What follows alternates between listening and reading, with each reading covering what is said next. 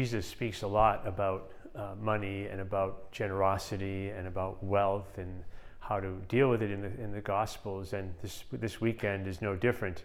What he is clearly trying to show to people is that for us as his disciples, as his followers, is that Christian discipleship is a matter of faith and an act of generosity, an act of generosity across all of our parts of our lives, not just that time we spend in the temple, in the church on Sundays, but rather even of all the things in the world that we are to be careful how we handle them.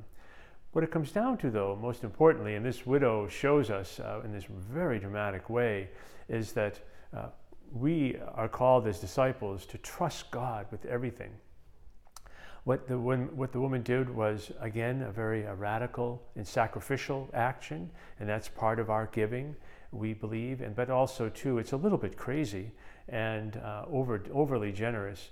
And yet she makes an extraordinary action of faith, trusting that wherever she's going next after she leaves the temple, she believes that God is with her, that God will watch over her. And that's really the stance that we need to have also. We've been speaking into a little bit during the last couple of weeks about tithing and about generosity. And I would say that that's an important thing for us to remember, that part of good discipleship is generosity.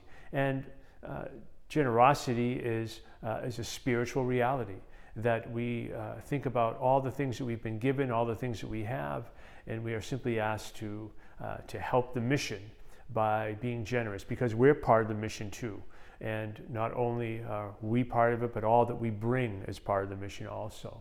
And so we've been asking about tithing and asking people to be radical and generous to the Lord and to help our parish to do the work that we're called to do, which is to evangelize and to heal.